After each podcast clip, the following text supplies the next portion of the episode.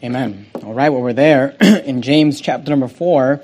And like we've been talking about, we are starting a brand new series entitled Burying the Hatchet. And we're going to be learning over the next several weeks how to live at peace with ourselves and uh, with those around us. And you may have heard the phrase before, burying the hatchet, or maybe you're not familiar with it. Uh, burying the hatchet is an American English idiom. Let me read this for you, uh, meaning to make peace. The figurative expression burying the hatchet originated as an American Indian tradition. Hatchets were buried by the chiefs of tribes when they came to a peace agreement. So this phrase, burying the hatchet, has to do with making peace, with uh, having peace, and this is what we're going to be talking about over the next several weeks. We're going to talk uh, talking about conflict and conflict management and contention and really how to live at peace. And this morning, I want to begin this series by just kind of laying the foundation with a very foundational uh, question. It's actually a question we find here in the book of James. The book of James was written by, of course, James, the brother of Christ. And in James chapter 4 and verse 1, he asks a very pointed and uh, crucial relational uh, question. And notice what he asks in James chapter 4 and verse 1. He says this From whence, the word whence means from what place or what source. He says, From whence come wars and fightings among you? He says, From whence come wars and fightings among you? And here's what he's asking. He's asking, Where does fighting come from? Where do wars come from? What's the source of fighting and warfare? And, and really what he's asking is this why do we fight? Why is it that we engage in fighting? Now, keep your place there in James chapter 4. That's going to be our text for this morning. We're going to be just dissecting these verses. But go to the book of Matthew just real quickly, Matthew chapter 18. And I want to just begin by making sure you understand that when we're talking about contention, and when we're talking about conflict, we are not necessarily talking about confrontation. There uh, is a time, there are times in life when people need to be uh, confronted. Either they need to be confronted with sin, they need to be confronted with something that they are doing wrong. You cannot be a parent, you cannot be a father or a mother without having to confront your children from time to time and correct your children uh, from time to time. Any position of leadership has to be able to confront. You cannot be an employer without, at, from time to time, confronting your employees with maybe things that they're not doing correctly or things that they could do uh, better. As a pastor, I find myself having to confront people from time to time, uh, uh maybe at work, whatever it is. And even if it's not in a leadership structure, you know, from time to time, uh, you may need to confront a uh, coworker or a fellow church member or a neighbor or a, a friend, maybe even in a marital relationship. A husband may need to confront his wife with a problem, but a wife may also need to confront her husband with a problem. So when we are talking about contention, we're not talking about confrontation. I want to make sure you understand that because I'm not talking about avoiding confrontation because confrontation is needed. In fact, the Bible commands us to confront people when they have, uh, uh, or it, I should, let me rephrase that. It doesn't command us to, to confront people, but it tells us that there is an option there to confront people whenever we've been wronged. In fact, Jesus gave us instructions for how to do that. And I don't want to spend a lot of time on this, but I want you to notice it there in Matthew chapter 18 and notice verse number 15. Matthew chapter 18 and verse 15. The Bible says this. Jesus said this. Moreover, if thy brother shall trespass against thee. So your brother wronged you. They did you wrong. They did something wrong to you. They sinned against you. He says, if thy brother should trespass against thee, he says, go and tell him his fault between thee and him, and here's the key word, alone. He says if somebody has wronged you, Jesus says you're totally within your right to go and confront that individual alone about this problem, about this trespass. He says, if he shall hear thee, thou hast gained thy brother. And by the way, that's the goal. The goal of Matthew 18 is to gain a relationship, to gain a friendship, to gain a brother. Notice verse 16. But if he will not hear thee, here's the next step. Then take with thee one or two more, that in the mouth of two or three witnesses every word may be established. And if he shall neglect to hear them, he says, tell it unto the church. But if you neglect to hear the church, let him be unto thee as an heathen man and, and publican. And I'm not preaching about the Matthew 18 process this morning. Maybe I will at some point. But what I want you to notice is that Jesus actually gives us instructions for how to properly confront someone or how to confront a situation where someone is doing wrong. Go to the book of Proverbs just real quickly. If you open up right in the center of the Bible, you more than likely find the book of Psalms. Right after Psalms, you have the book of Proverbs. Proverbs chapter number 25. Now, do me a favor. When you get to Proverbs, sort of ribbon or a bookmark or something there, because we're going to be going back and forth between James and Proverbs quite a bit this morning. So I'd like you to be able to get to it quickly. Proverbs chapter 25. But let me show you how Jesus was basically echoing a principle from the book of Proverbs, Proverbs 25 and verse number 9. Notice what the Bible says. Proverbs 29, 25 and verse 9, the Bible says this, Debate thy cause with thy neighbor himself. So notice, it doesn't say debate your cause on Facebook. It doesn't say debate your cause on social media. It says debate thy cause with thy neighbor himself. This is what Jesus taught. He says, go and tell him, uh, go, uh, he says, tell him his fault between thee and him alone. And again, Jesus in the Bible is teaching that sometimes confrontation has to happen. Sometimes we need to confront people with an issue. He says, go and debate thy cause, debate thy cause with thy neighbor himself and discover not a secret to another. He says, you don't need to go around telling everybody about the problems you have with anyone else. He says, if you've got a problem with somebody, then you should go to them and you should confront them. And if you say, well, it's not a big enough deal for me to confront them, then drop it. Then let it go. Then, then esteem other better than yourself. But, uh, and I'm saying this to, to make sure you understand that when we're talking about this question, from whence come wars and fightings among you? When we're talking about fighting and contention. We're not talking about confrontation because confrontation needs to happen from time to time. You may need to go and debate thy cause with thy neighbor himself alone. You may need to go to someone uh, and, and, and deal with a problem that you have. Now, you're there in Proverbs. Go back to James just real quickly. James chapter 4. And let me explain to you what we are talking about. Because in James chapter 4 and verse 1, he says this, From whence come wars and fightings among you? And I want you to notice, and he says, Come they not hence of your own lust, and we're going to deal with that here in a minute. But I want you to notice verse number two. And here's what we're talking about. When we're talking about contention, it's described in verse number two, James chapter 4, verse 2. He says, Ye lust and have not. And I want you to notice these words. He says, Ye kill and desire to have and cannot obtain. He says, Ye fight and war. See, when we're talking about contention, we're not talking about confrontation. But sometimes confrontation takes a step too far where it becomes a conflict. It becomes a contention. It becomes a war. And again, here uh, James is saying you kill, you fight, and war. And, and I believe that the context here, he's, he's using a little bit of hyperbole, and he's not talking physically, uh, although it could be applied physically, but he's talking relationally or emotionally. And here's what we're talking about. Here's what we're going to spend the next several weeks talking about.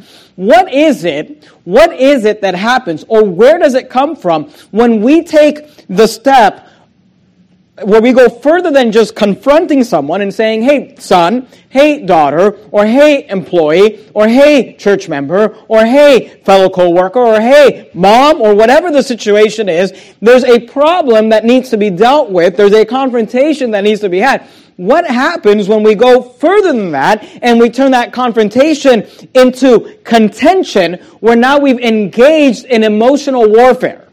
We're now, we're not trying to resolve a problem, we're trying to hurt a person. Do you understand the difference?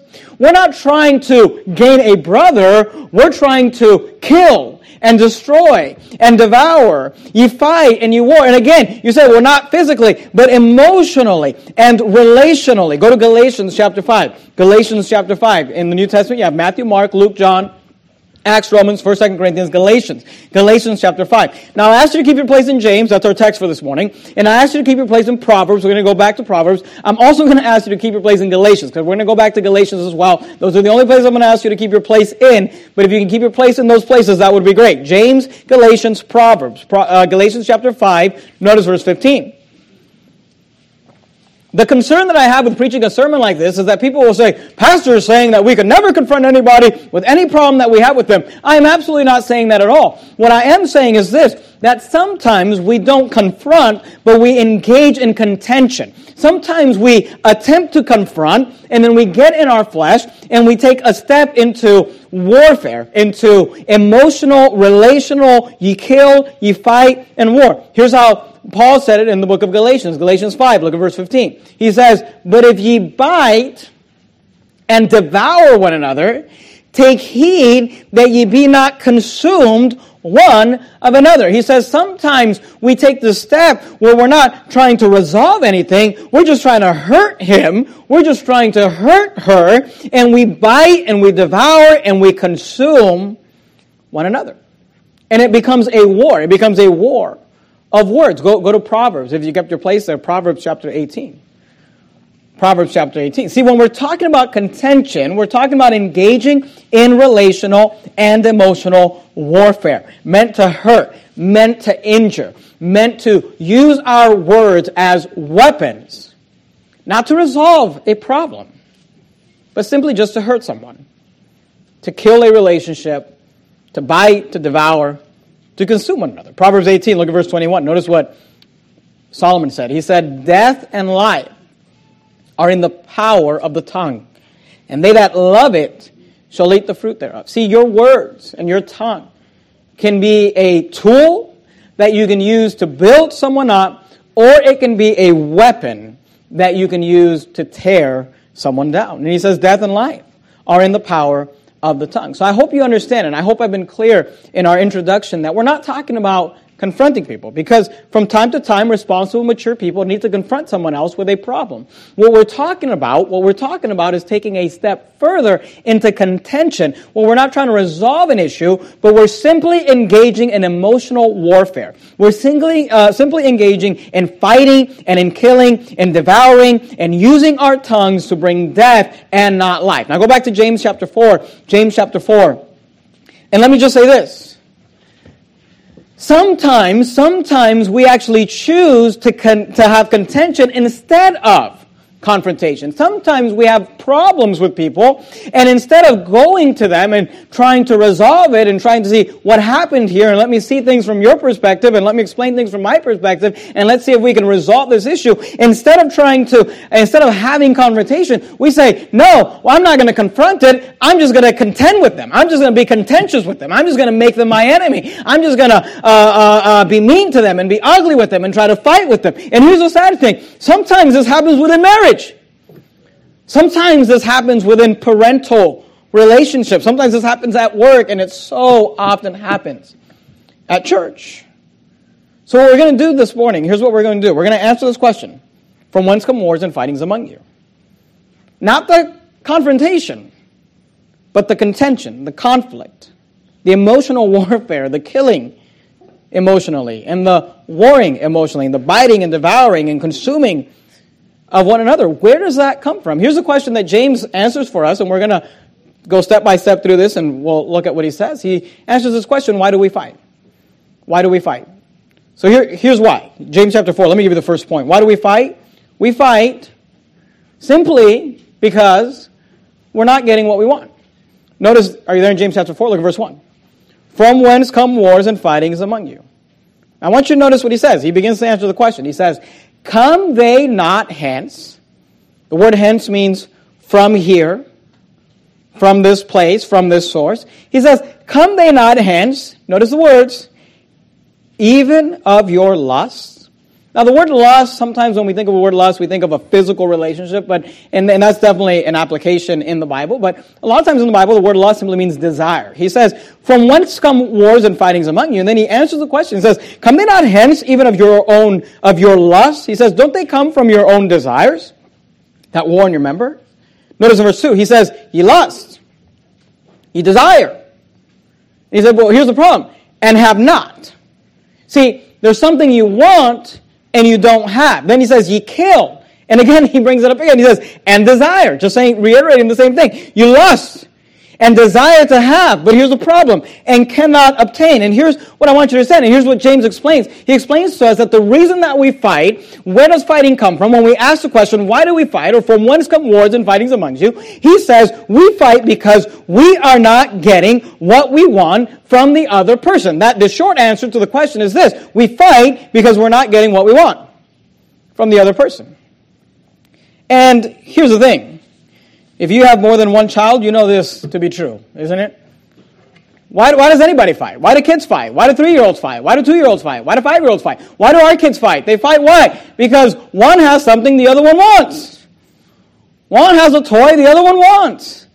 One has uh, uh, uh, uh, whatever it is that the other one wants. And when we think of it in those cases, because usually when it's little kids fighting, you know, they're both wrong, right? We're upset with all of them. Uh, we, we're disappointed with all of them. And when, when we look at it through the lens of someone being right and someone being wrong, or both being wrong, both being immature, we can say, yes, yes, when it comes to my five year old and my seven year old, when they fight, they fight because one wants something that the other one has. And again, we're applying to this personally and emotionally, relationally, and I believe that's how James is applying it. But if you want to apply it to literal warfare, to literal nations taking up arms against each other, meeting on a battlefield and killing each other until, you know, most people die on one side, why does that happen? Well, I'll tell you why it happens. Because one nation has something the other nation wants. That's why every war has ever been fought. That's why every battle has ever been fought. So we're applying it emotionally, relationally, and I believe that's how James applies it. But if you want to apply it literally, you could say, From whence come wars and fightings among you? Come they not hence even of your lust even of your desires that war in your member. Ye lust, ye desire, and have not. That's the problem. You want something and you don't have it. Ye kill and desire to have, but you cannot obtain. You don't have it. He says this is the answer to the question. You say, why do we fight? We are fighting and we fight because we are not getting what we want from the other person. But let me just say this. This is true even when you are right. Now, we're often not right. But even when you're right, even when you're noble, even when your cause is noble, this is still true. Even when you're justified and the other group is unjustified, even when you're right and the other person is wrong, this underlying truth is still true that we fight because we're not getting what we want from the other person. So when somebody says, Yes, but they promised. They promised that they were going to, or they promised that they were not going to, and they broke that promise, and that's why I fight. Here's the thing you may be right, but when we step from Con, uh, confronting someone to contention, to hurting them, to trying to bite and devour them. You may be right, but at the end of the day, it's because of this. There's something you want that you're not getting. You say, well, they promised, they promised, so why are you mad? Because they promised, and you think they should what? Keep the promise that they made to who? To me. So you're mad because you're not getting what you want. Yeah, but they made a vow. They vowed on our marriage day that they would do X, Y, and Z, and they've broken that vow. And here's the thing you may be right. And if you stood up here and you told your story and we heard your story, we would all side with you against the other person. But here's the point. You're upset. And just realize this. Just realize from whence come wars and fightings among you. Even when we're right, the answer is this. Because there's something. Should they keep their vow? Of course they should keep their vow. But why are you mad? Why are you angry? Why are you trying to, to, to hurt and devour them? Because they made a vow and they didn't keep the vow.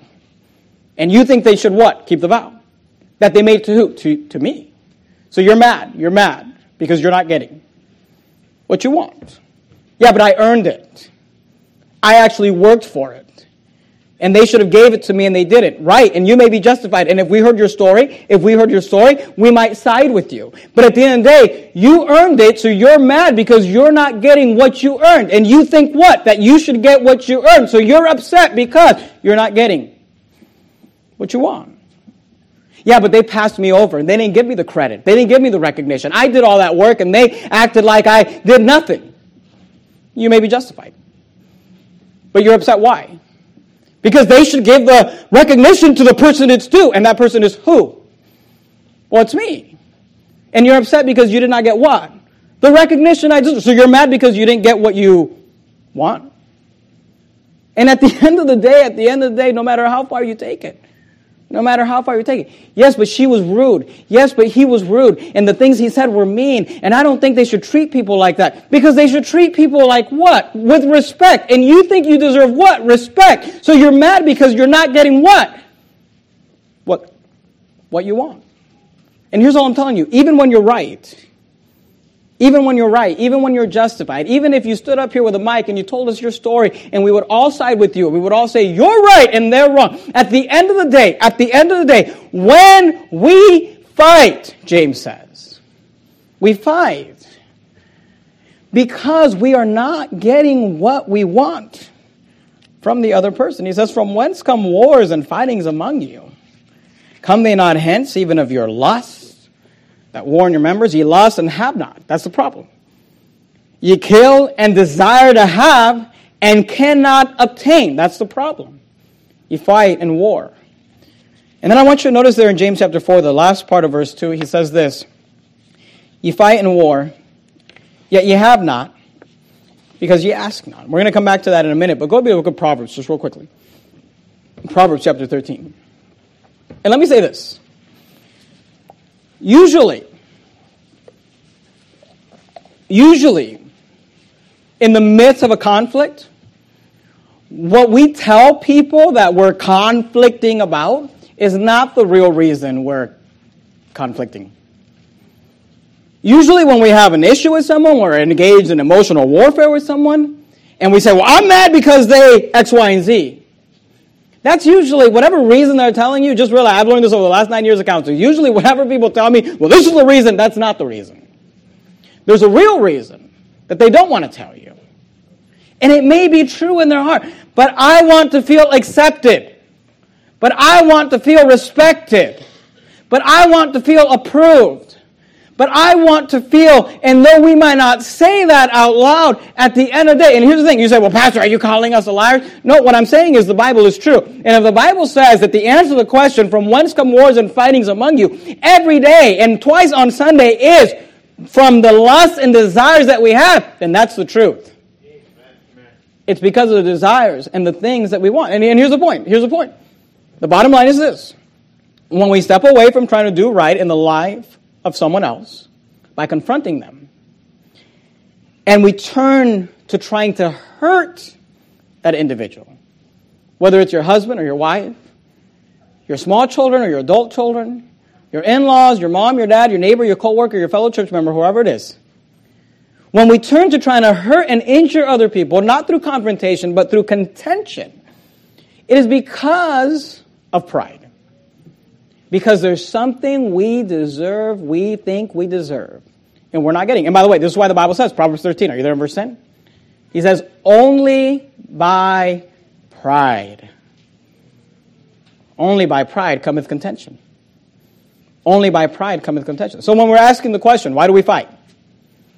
When we're asking the question, from whence come wars and fightings among you? The first part of the answer is this we fight because we're not getting what we want from the other person. And if you're not sure if that's true, just spend five minutes watching the kids after the service. And you'll know that it's true. That we fight, we fight, we engage in warfare because there's something we want that we're not getting. Now, here's what's interesting, and I, I think it's confusing and extremely interesting in the book of James. Go back to James chapter 4, look at verse 1. James chapter 4, verse 1. James, I love the book of James. James might be one of my favorite books in the New Testament. He deals with such, so many different things and so many aspects, the way he words it, and of course we understand it's God and the Holy Spirit of God, and I understand that. But I, I love the wording by James. He, he says, From whence come wars and fightings among you? Come they not hence, even of your lust that warn your members? He says, Ye lust and have not, ye kill and desire to have, and cannot obtain, ye fight and war. And then he says these words, and I want you to notice these words at the end of verse 2. He says, Ye have not because ye ask not. Ye have not because ye ask not. Now go to Matthew chapter 7, just real quickly. First book in the New Testament should be fairly easy to find. Matthew chapter 7. Everyone agrees, everyone agrees that James chapter 4 and verse 2, the last phrase there, is having to do with prayer. Ye have not because ye ask not. I preached it as prayer every, time, every, every sermon I've ever heard out of James chapter 4. When someone gets to these words, yet ye have not because ye ask not, they always connect it back to prayer. And I believe that is the right connection. I believe that is what's being said there. In fact, we can verify that by comparing spiritual things with spiritual. Matthew chapter, Matthew chapter 7 and verse 7, where Jesus is teaching on prayer, sounds a lot like, yet ye have not because ye ask not. Matthew 7 and verse 7 says this, ask, and it shall be given unto you. Seek, and ye shall find. Knock, and it shall be opened unto you. For everyone that asketh receiveth, and he that seeketh findeth. And to him that knocketh, it shall be opened. Notice that prayer is asking. And the theme of prayer is that we should ask, we should seek, we should knock, we should try to get. Because you say, why? Because everyone that asketh receiveth, and he that seeketh findeth. And to him that knocketh, it shall be opened. And then notice he continues on, and he continues with the same theme in verses 9, 10, 11. He says, Or what man is there of you whom if his son ask, notice, ask bread, he, uh, will he give him a stone? Or if he, notice the word, ask a fish, will he give him a serpent? If ye then, being evil, know how to give good gifts unto your children, how much more shall your Father which is in heaven give good things to them that, notice the word, ask him. So when we go back to James chapter 4 and verse 2, and we see these words, yet ye have not because ye ask not, we immediately connect that to prayer, and I believe that is a proper connection. What's confusing is that when you try to dissect James chapter 4, verses 1 and 2, and you really begin to dissect it and dig into the context, you realize that James has this incredible breakthrough in relational psychology. He is giving us a course in conflict management, and he is teaching us that the reason we fight, the reason we fight is because there is something we want that we are not getting. He says, From whence come wars and fightings among you? Come they not hence even of your lust that war in your members? Ye lust and have not. Ye kill and desire to have and cannot obtain. Ye fight in war. And then it seems like he makes this abrupt gear change. And all of a sudden, we're into what he's saying. We're engaged with what he's teaching. He's teaching us about relational health. And then all of a sudden, he begins to talk about prayer. He says, You have not because you ask not. And it's kind of confusing because you think, well, James, you're talking to us about relationships. You're about to help me with my marriage. You're about to help me with my children. You're about to help me with my church life. You're about to help me in life in general. You're talking to us about relational health and conflict management and resolving conflict. And now all of a sudden you just kind of throw in this thought that has to do with prayer. He says, ye have not because he asked not. And it seems like, it seems like James is kind of rambling and not making any sense. But the point is this, when you look at the context clearly, it becomes clear what it is, uh, the point that James is trying to make. And the point is this. Because remember, the context was this. Why do we fight? We fight because there's something we want that we're not getting from the person we want. And then James shifts gears and he says, You have not, because you asked not. And here's the point that James is making. The point that James is making is this that we fight because we're trying to get something from the wrong person. See, there's something you, you want to know why you fight so much with your husband? Because there's something you want from your husband. You, you want to, and, and you may say it out loud and you may not. You want to feel loved by him and you want to feel like he honors you and you want to feel like he cherishes you and the things he does are not those things and you get mad at those things he does. But if you really, uh, you know, just kind of dissected that thing, you would realize that the reason that you're actually upset that he was late for dinner again is not because he was late for dinner again. Yeah, but he's trying that he would be on time for dinner. Yes, but what you're actually upset about is that when he tells you he'll be there for dinner at a certain time and he doesn't time and time and time and time again, it makes you feel devalued. And what you want is to feel valued by your husband. You're not getting what you want, right? When they forget to recognize. You say, well, it's not right. They should make sure that they recognize. But see, the truth is you want to feel the credit. You want to feel accepted. You want to feel appreciated. You want to feel respected. You want to feel loved. This is why we fight. We fight because there's something we want that we cannot get. But here's all I'm trying to tell you is that you can fight and fight and fight with your teenage kid about getting that from them. but you're asking them to give you something they can't give you. You're asking your wife to fulfill a need that she just can't fulfill. You're asking your pastor or your pastor's wife, you're asking your fellow church members, you're asking your boss or your employer, you're asking whoever it is that you're fighting with, you're asking them to fulfill something that at the end of the day, James tells us, only God can fulfill. He says, Why do we fight? Because we want something that we can't get. But then James says this James says, Yes, but we're trying to get something that another person cannot even provide because at the end of the day, my wife cannot provide assurance or acceptance. And she, and she tries, but she's a human being. I cannot provide security. I'll do the best I can to provide security for my wife and for my children. But at the end of the day, that security must come from God. Because we put these pressures on people that it is your job to make me happy. It is your job to make me feel fulfilled. It is your job to make me feel loved and respected. But James tells us, James tells us, this is why we fight. We lost and have not. Ye kill and desire to have and cannot obtain. But you're asking the wrong person. He says, ye have not.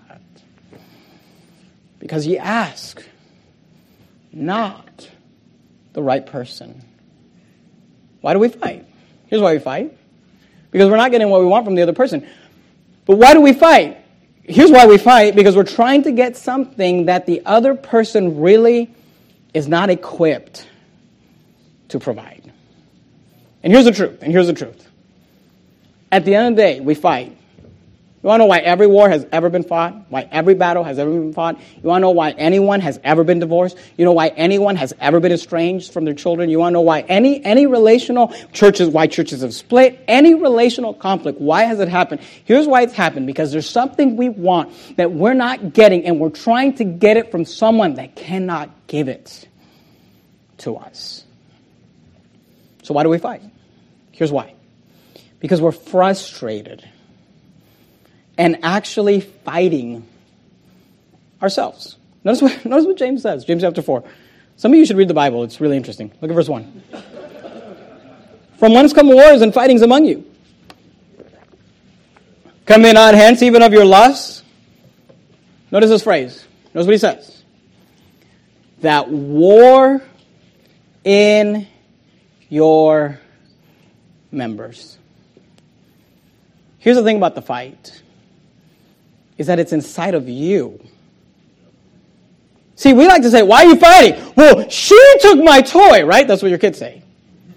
Well, he took my toy. Why are you fighting? Well, they did this and she said that and they treated me this way and he promised and they said they would and they didn't and he failed and, and the vow and this. And here's the thing. We like to say that the fight is out there. We fight because of something out there. But James says, no, the truth is this. We fight because of something in here.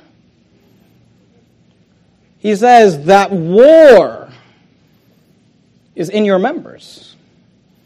Go back, go back to Galatians, Galatians 5. Remember we read verse 15? But if you bite and devour one another, take heed that ye be not consumed one of another. In Galatians 5.19, he talks, he talks to us about the works of the flesh and how the flesh, the inward man, the things that result from walking in that flesh, not in the spirit, but in the flesh, in Galatians 5.19, he says this, Now the works of the flesh are manifest, which are these. Here's what he's saying. We can see, we can manifest the works of the flesh. We can see you walking in the flesh when we see these things. Adultery, fornication, uncleanness, lasciviousness, idolatry, witchcraft. Notice these words, because we're talking about conflict here, right? Hatred, variance, emulations. He says wrath, strife, seditions, heresies, envyings, murders. Why do we murder? Why does anybody murder? I'm talking about physical, literal murder. Why? Because there's something we want that we cannot get. And the only way we think it can be resolved is through murder. He says, murders, drunkenness, revelings, and such like, of the which I tell you before, and I have also told you in time past, that they which do such things shall not inherit the kingdom of God. And here's what I want you to understand, and here's what I hope you will get. And I hope you will get is this that conflict, contention. I'm not talking about confrontation. Sometimes as a leader or as just a responsible, mature Christian, we must confront individuals with problems, and that is the mature Christian thing to do if done with the right attitude, with the right spirit, for the right purpose, which is to, uh, to establish or to protect or to develop a relationship. But when we cross the line to emotional warfare, we want to use our words to hurt and injure, to bite and devour, to destroy why does that happen? It happens, according to James, because of what's in here. We war in our members. Last year, we were in the Philippines for the Philippines mission trip, and uh, we took a tour of an island there in the Philippines on one of the days we had off the Corregidor Island. And while we were there, the tour guide told us a story of a Japanese soldier who actually lived in the jungles there in the Philippine Islands uh, and continued to fight the war for decades after the war uh, had ended. And I, I, thought it was an extremely interesting story. I'd like to read you just a little excerpt from uh, an article about this individual. It says this Hiro Onanda was one of the last Japanese soldiers to stop fighting World War II 29 years after the Imperial Japanese Army surrendered to the Allies aboard the USS Missouri on September 2, 1945. He was assigned to protect a small island in the Philippines. When the American forces landed on the island, the Japanese forces there attempted to fight them and were quickly defeated. Seeing their impending defeat, Onanda located three fellow soldiers, Private Yuichi Akatsu, Corporal Shoichi Shimada, and Private First Class Kenichi Kozuka and ordered them into the woods with him to engage in guerrilla war. Hiro Onanda carried on this guerrilla war for the next 29 years. He and his men survived on a diet of stolen rice coconut and meat from cattle slaughtered during farm, uh, excuse, uh, uh, from meat from cattle slaughtered during farm raids carried out when he was uh, attacking nearby Philippines troops. In August of 1945, as the war between Japan and the U.S. came to an end, Onanda noticed a lull in the fighting, but did not suspect that his home nation had surrendered. So he continued with his private war, killing local farmers and even engaging in shootouts with the police when they were sent after him. By 1949, one of Onanda's men, Private Yuichi Akatsu, had begun to realize that the war was over. He walked away from the rest of his unit and lived by himself for six months before surrendering to the Philippine Army in March 1950. Akatsu's surrender let the rest of the world know about the Japanese holdouts still on Lubang Island. The next two decades were tough for Hero, uh, were tough excuse me, I lost my place here. The next two decades were tough for Hiro Onanda. In 1954, he lost another of his compatriots when Corporal Shoichi Shimada was shot and killed by a Philippine search party looking for the men who were wanted criminals at this point. Then in 1972, his last ally, Private First Class Kenchichi Kozuka, was killed by police when the two of them were burning a village's rice silo. Onanda was now alone, waging a one-man war against the Philippines government.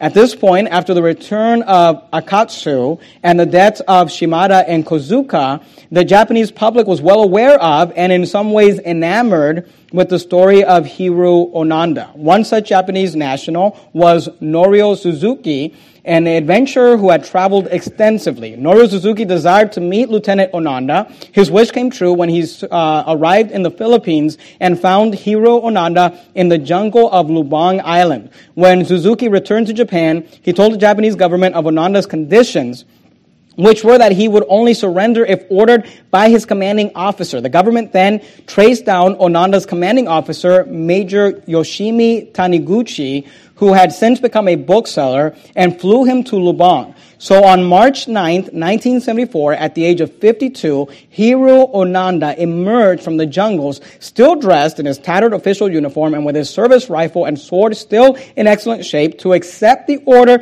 from his commander telling him to lay down his arms. Even still, he was uncertain and prepared for a trap. But when ordered by his superior, he laid down his rifle, 500 rounds, his ceremonial sword and sword belt, as well as his dagger in his white case, and saluted the flag of his nation. He presented his sword to the president of the Philistine, uh, Philistines, of the Philippines in an act of surrender and was pardoned for his many crimes against the state.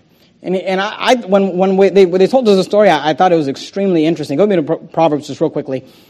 I thought it was extremely interesting that this guy would be out in a jungle for 29 years after the war ended, still fighting this war all on his own. But though it's extremely interesting, what's funny is that in some ways it illustrates, and the reason I read the story to you is because really all war is just that. It's a war we fight all on our own. And emotionally, relationally, we might be in a jungle with a rifle and a sword, fighting a battle against an enemy that's just really not even there. Because the fight that we fight is in us. And this, by the way, is why the Bible teaches that contention does not have to do with situations, it has to do with the person. Notice Proverbs 16, verse 28. We'll, we'll finish here, a couple verses in Proverbs. Proverbs 16, 28. He says, A froward man, a froward man, meaning someone who's willfully contrary, a difficult person, someone who's trying to cause problems. A froward man knows soweth strife and a whisper separated chief friends. See, here's what we think. We think, no, strife is sown because of situations around us. But God says, no, no, no. The person brings strife around them. Look at Proverbs 22, verse 10. Cast out the scorner. Proverbs 22, verse 10. Cast out the scorner, and contention shall go out. Yea, strife and reproach shall cease. See, God doesn't tell us, how, here's how you resolve conflict. You solve the circumstances around the conflict. God says, no, no, because really the truth is this there's never really a need to have contention. Now, there are many times when confrontation is needed. There are many times when a responsible, mature individual needs to confront someone else with a problem, whether it's your kids, whether it's your spouse, whether it's an employee. There are many times that confrontation is needed. But the Bible tells us that there's never a need for war and fighting and killing, uh, emotionally trying to hurt and destroy someone. There's never a need for that. And whenever that happens, it is not the circumstance's fault, but it is the person's fault because the person person is the source of the conflict. And that person is you and me. So when we ask the question, from whence come wars and fightings among you? Why do we fight? Here's why. Because there's something we want that we're not getting from the other person. But here's what we don't understand is that we're trying to get something from someone that they simply cannot provide. So we war in our members. We get frustrated. And we're actually fighting ourselves. And here's all I'm telling you. You say, Pastor, what do you want us to do with this? This is really just kind of a foundational sermon to help us get our bearing for the next several weeks as we learn how to bury the hatchet and live at peace with ourselves and others. But here's all I want you to realize. The next time you find yourself, and hopefully this isn't the case, but the next time you find yourself in a screaming match, with your husband or your wife or your kids or your employee or your neighbor or your fellow church member. Next time you find yourself in a heated contention, I'm not talking about a confrontation where we're trying to resolve something, but I'm just trying to hurt him and I'm just trying to hurt her and I'm just mad. The next time you find yourself in that, realize, realize that the source of this contention is me. Because there's something I'm not getting from this person that I want. But what I'm asking this person to give me, they can't provide. So, at the risk of overlaying too many metaphors, I would say it's time to bury that hatchet. Amen. Let's bow our heads and have a word of prayer. Heavenly Father, thank you, Lord, for the book of James. Thank you for the Bible. Lord, the truth is that this book could not have been written by a man. Only God has insight into mankind and humanity. In order whether we'd like to admit it or not, the truth is this that what James said is true. When we ask the question, why do we fight? The answer is me. It's my lust and desires that I cannot obtain. I have not because I'm asking not the right person. And the fight is within me. And Lord, I pray that you would help this sermon, and I hope they pray that you would help over the next several weeks to help us to learn to live at peace with ourselves and others. And Lord, help us to realize, help us to realize as husbands and wives and fathers and children, as we engage in a relational community called the local New Testament church, Lord, I pray that you would help us to realize that the war is in us. And we might spiritually and emotionally be like a Japanese soldier fighting a war in a jungle all by themselves when no one else is fighting with them. Lord, I pray you'd help us to understand that. Help us to come to grips with it and help us to do better. Father, I pray you'd give us wisdom to know what to do with what we've heard. In the matchless name of Christ, we pray. Amen.